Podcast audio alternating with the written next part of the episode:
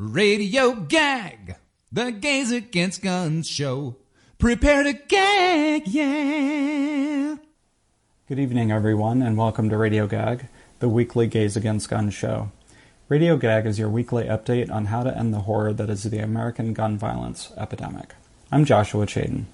For those of you who are new to the program, GAG is an inclusive direct action group of LGBTQ people and their allies committed to nonviolently breaking the gun industry's chain of death.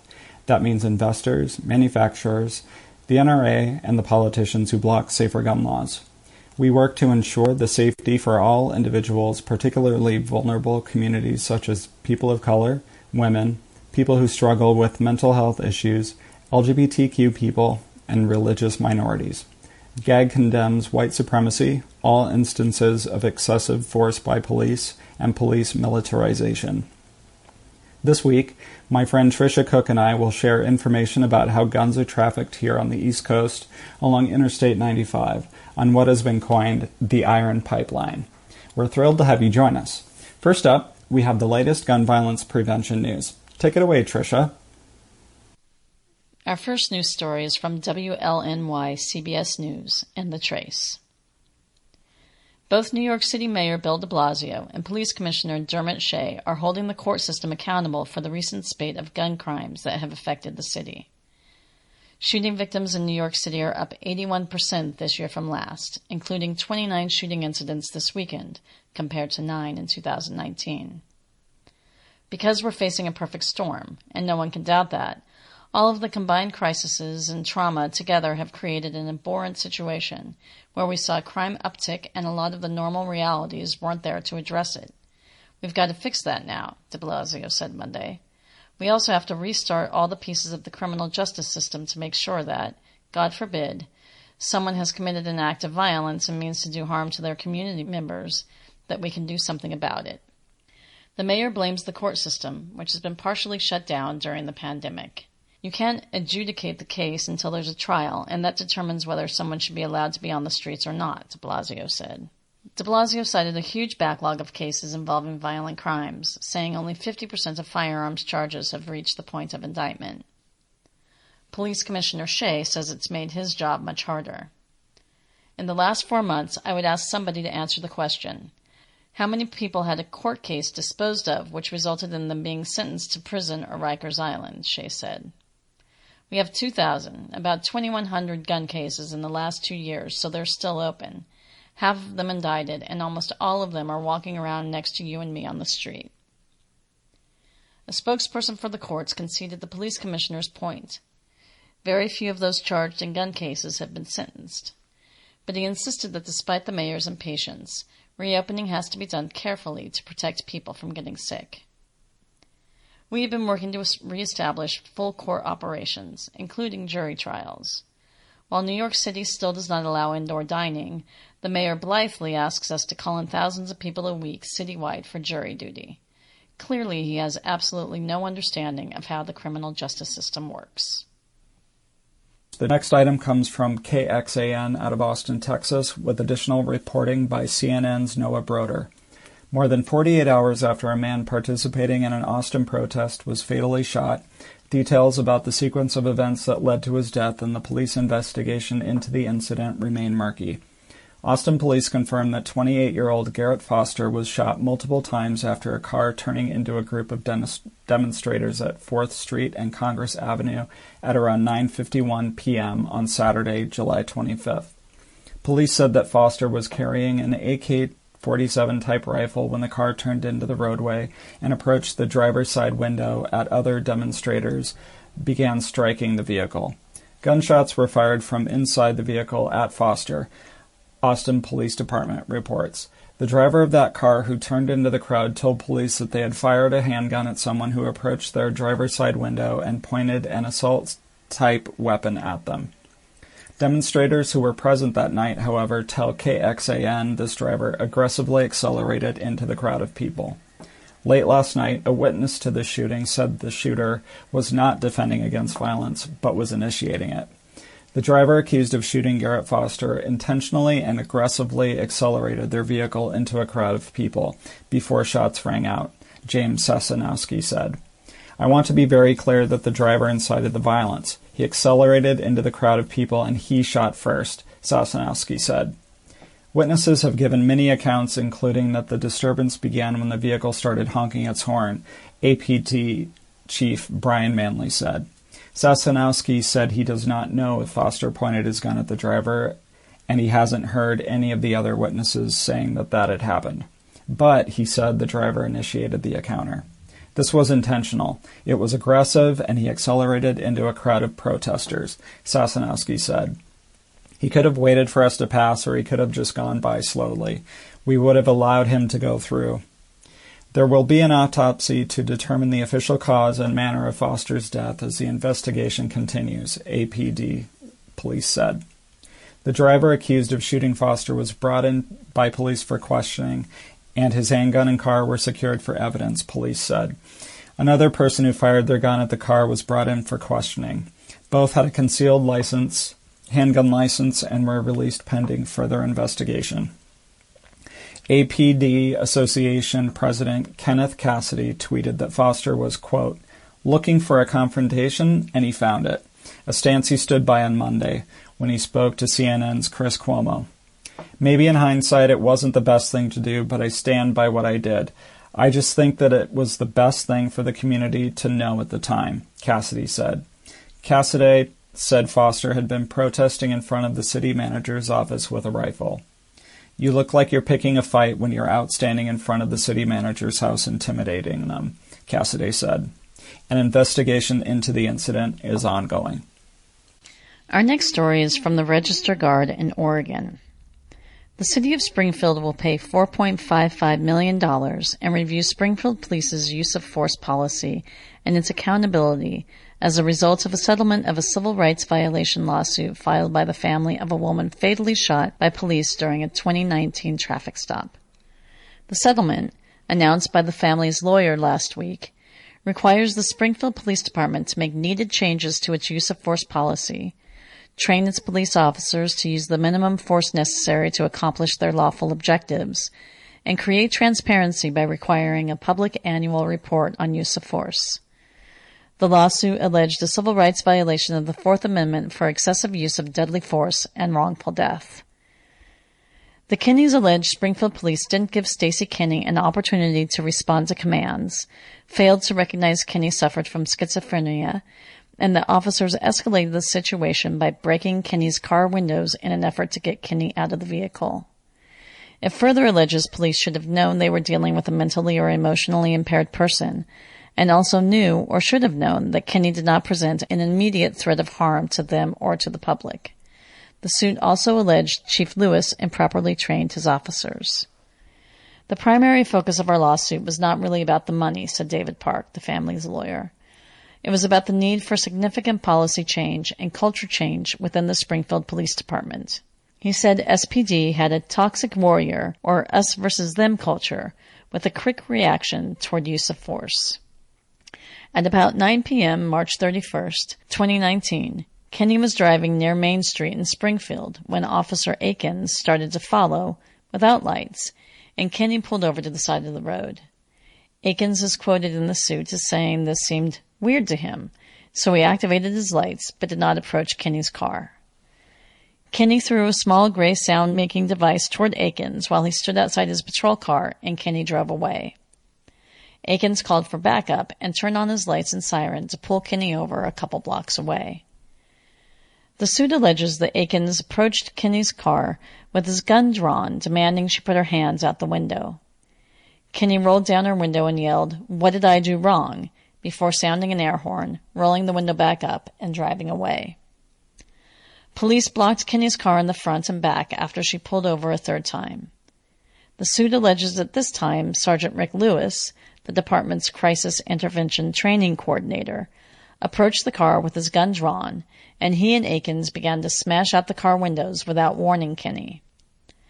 The suit states officers tried to pull Kinney from the vehicle, at one point by her hair, and struck her with their fists several times when she would not leave the car. The settlement is not yet final. The parties have 60 days to conclude the paperwork associated with securing probate court approval of the settlement and incorporating the parties' agreed terms into a formal document. Neither this settlement or money or anything else can replace Stacy for the family. They're still grieving at Stacy's loss, the family's lawyer said. It's a tragedy that something that had a violent death like this is necessary to motivate change. Each week at this time, we remember and honor a person whose life was taken as a result of gun violence. Today, we honor Lamar Jack Gibson. Lamar Richard Jack Gibson was born on March 7, 2003, to Latoya Jack and Maurice Gibson. This fall, he would have entered his senior year at Vanguard High School, where he was a leader both on the basketball court and in the classroom. But Lamar was fatally shot two weeks ago in the courtyard outside the East Harlem housing project where he lived.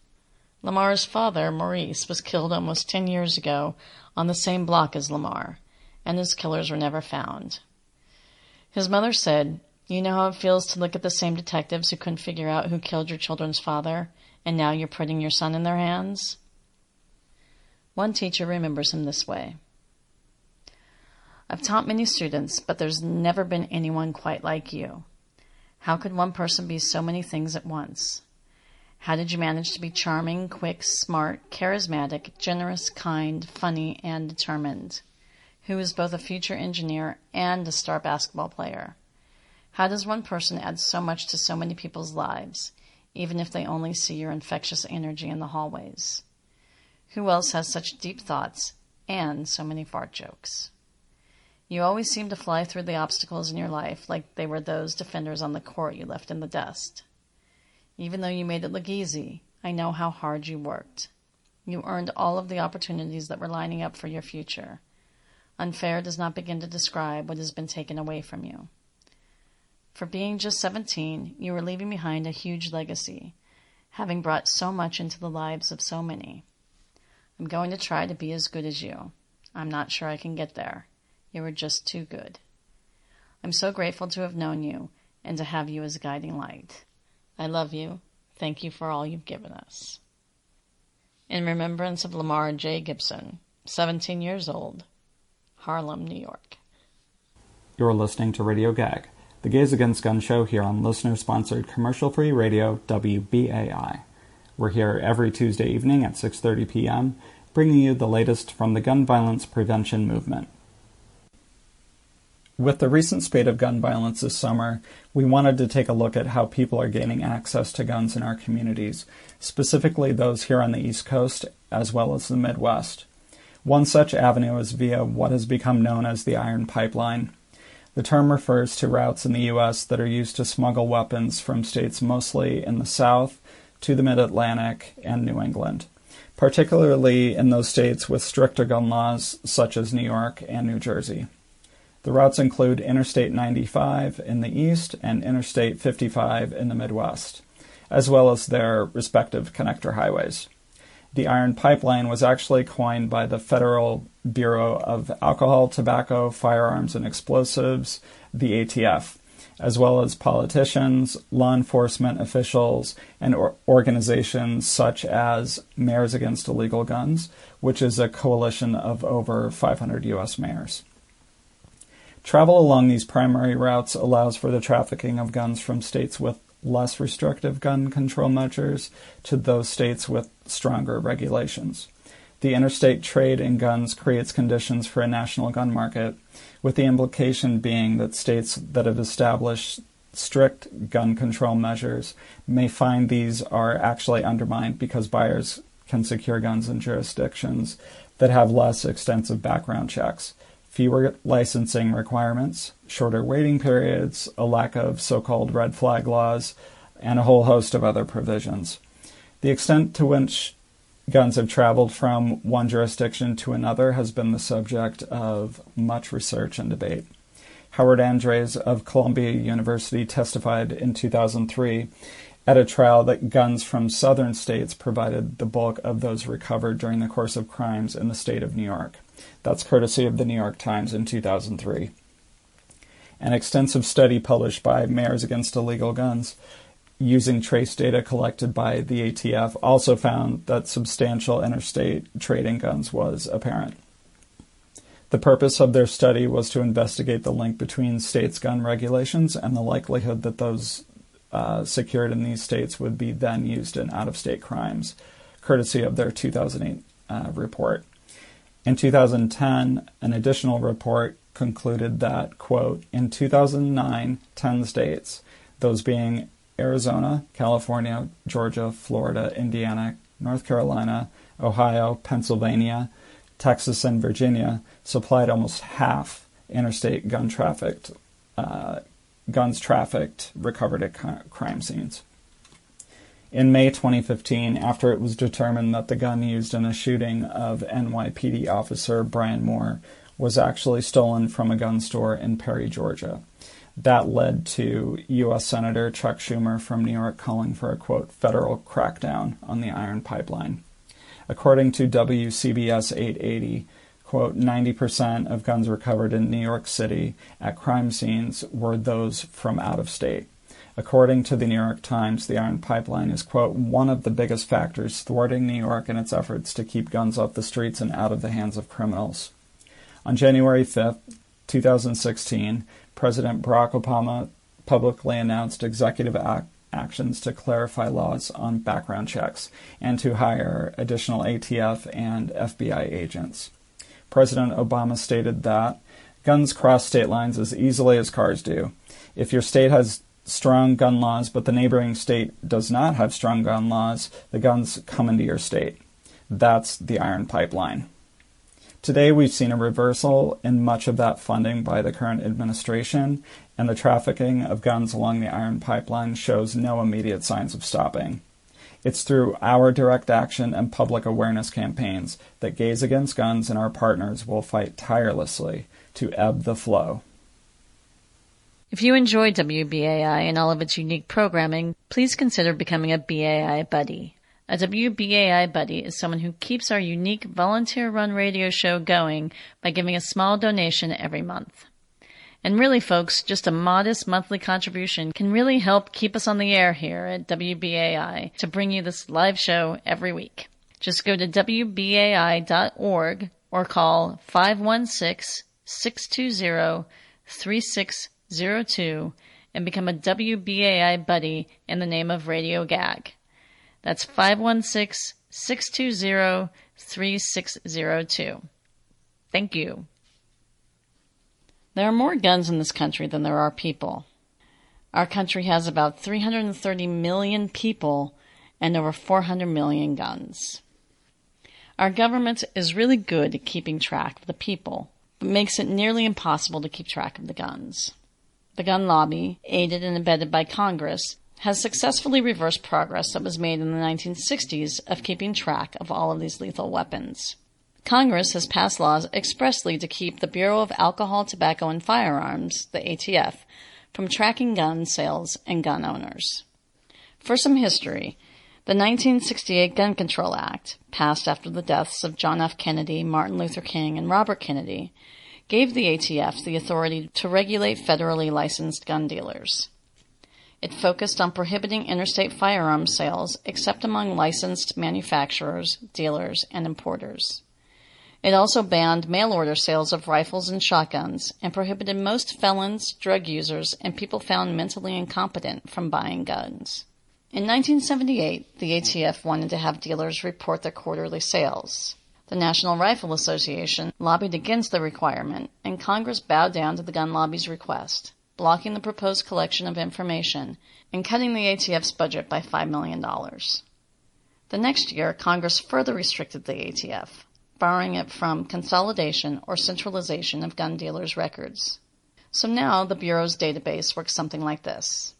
After scanning and digitizing documents from licensed gun dealers by hand into data systems, the documents, more than 285 million of them, are stored in over 20,000 boxes.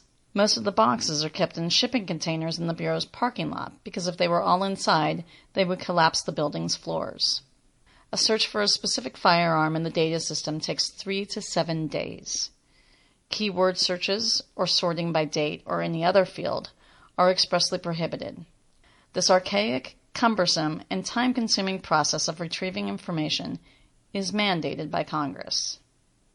In 1986, Congress enacted the Firearms Protection Act to reverse even more of the provisions of the Gun Control Act of 1968. Interstate sales of long guns became legal, ammunition shipments were allowed through the U.S. Postal Service, and legal transportation of firearms through states where possession of those firearms is not legal was reinstated. The bill also expressly banned the ATF from creating a registry of guns, gun owners, or gun sales. Then came the Tiahrt Amendment in 2003, prohibiting the National Tracing Center of the ATF from releasing information from its firearms trace database to anyone other than a law enforcement agency or prosecutor in connection with a criminal investigation. It prevents gun trace data from being used in academic research of criminal gun use and blocks any data legally released from being admissible in civil lawsuits against gun sellers or manufacturers.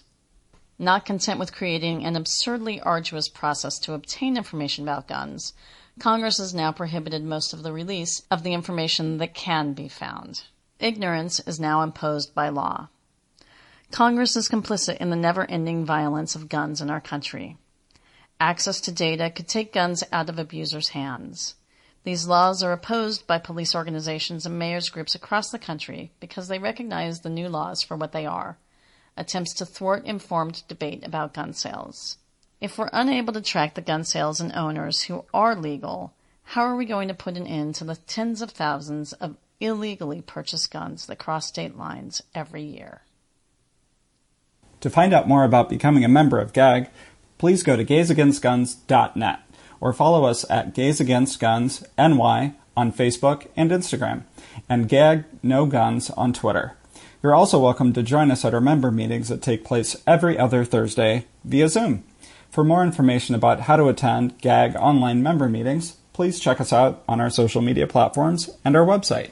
We're so excited to host these member meetings online because now gaggers from all over the country and world can participate. Our next meeting is this Thursday at 7 p.m. Eastern. And as always, we plan direct actions and join demonstrations regularly. Please join us because Everybody is welcome. Now it's time to finish the show with our Hell Yeahs, when we celebrate some of our favorite sheroes and heroes of the week. And I've got a few. Hell yeah to all of the protesters all over the country who are standing up to police brutality and fighting for racial justice. Hell, hell yeah. yeah! A huge hell yeah in memory of John Lewis for his lifelong effort to advance racial and social justice. We're thinking of you this week, John. Hell, yeah. yeah. And here's to getting into more good trouble. Hell yeah to Donna Aceto for tirelessly documenting us gaggers at actions around the city. She's a breath of fresh air during these hot and sticky summer days. Hell, Hell yeah. yeah. Thanks for listening, everybody. We'll be back next Tuesday and every Tuesday evening at 6.30.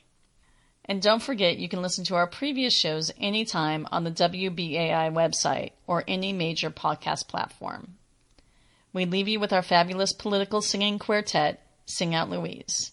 Enjoy.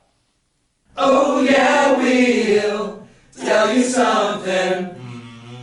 We got you on the run. If you are an abuser, we want to take your gun. We want to take your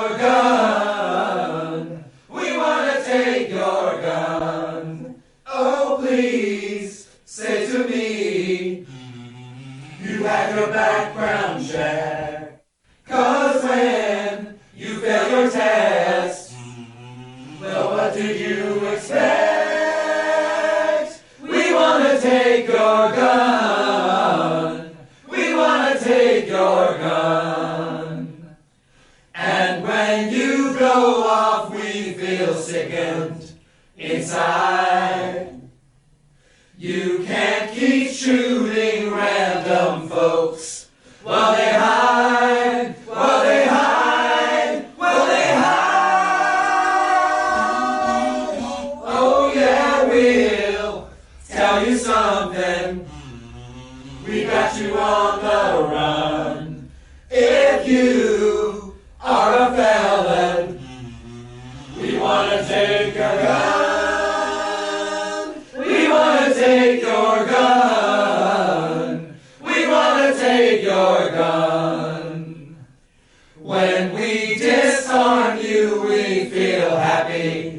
inside. If we prevent just one mass shooting, no one dies.